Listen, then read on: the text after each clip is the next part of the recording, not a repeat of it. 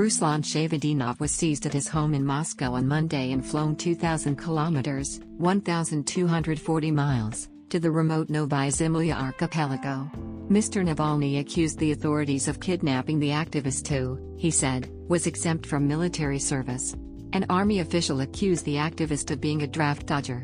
Military service of 12 months is compulsory for all Russian men aged 18 to 27, but there are exemptions on medical or other grounds.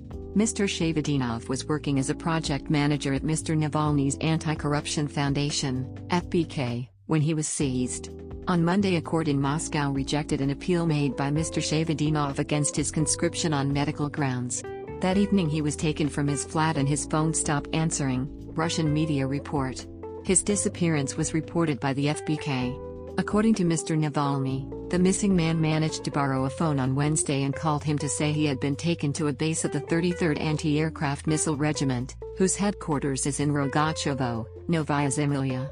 He said he was under constant supervision, with a man assigned to accompany him everywhere including the toilet. His own phone was confiscated, Mr. Navalny said, even though conscripts are allowed to have phones as long they are not internet enabled. Mr. Shaveddinov was allowed to walk freely about the barracks but the temperature was minus 27 C. According to Mr. Navalny, lawyers for the activist would be challenging his conscription, saying he had been kidnapped and was being detained illegally.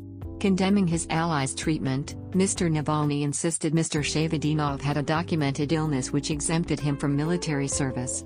Colonel Maxim Loktev, deputy military commissioner for Moscow, told Russian news agency ITAR TASS that the activist had long evaded military service and had been conscripted legally. He added that his posting had been chosen in line with the results of a medical examination. As well as managing projects, he is a presenter on the Navalny Live YouTube channel.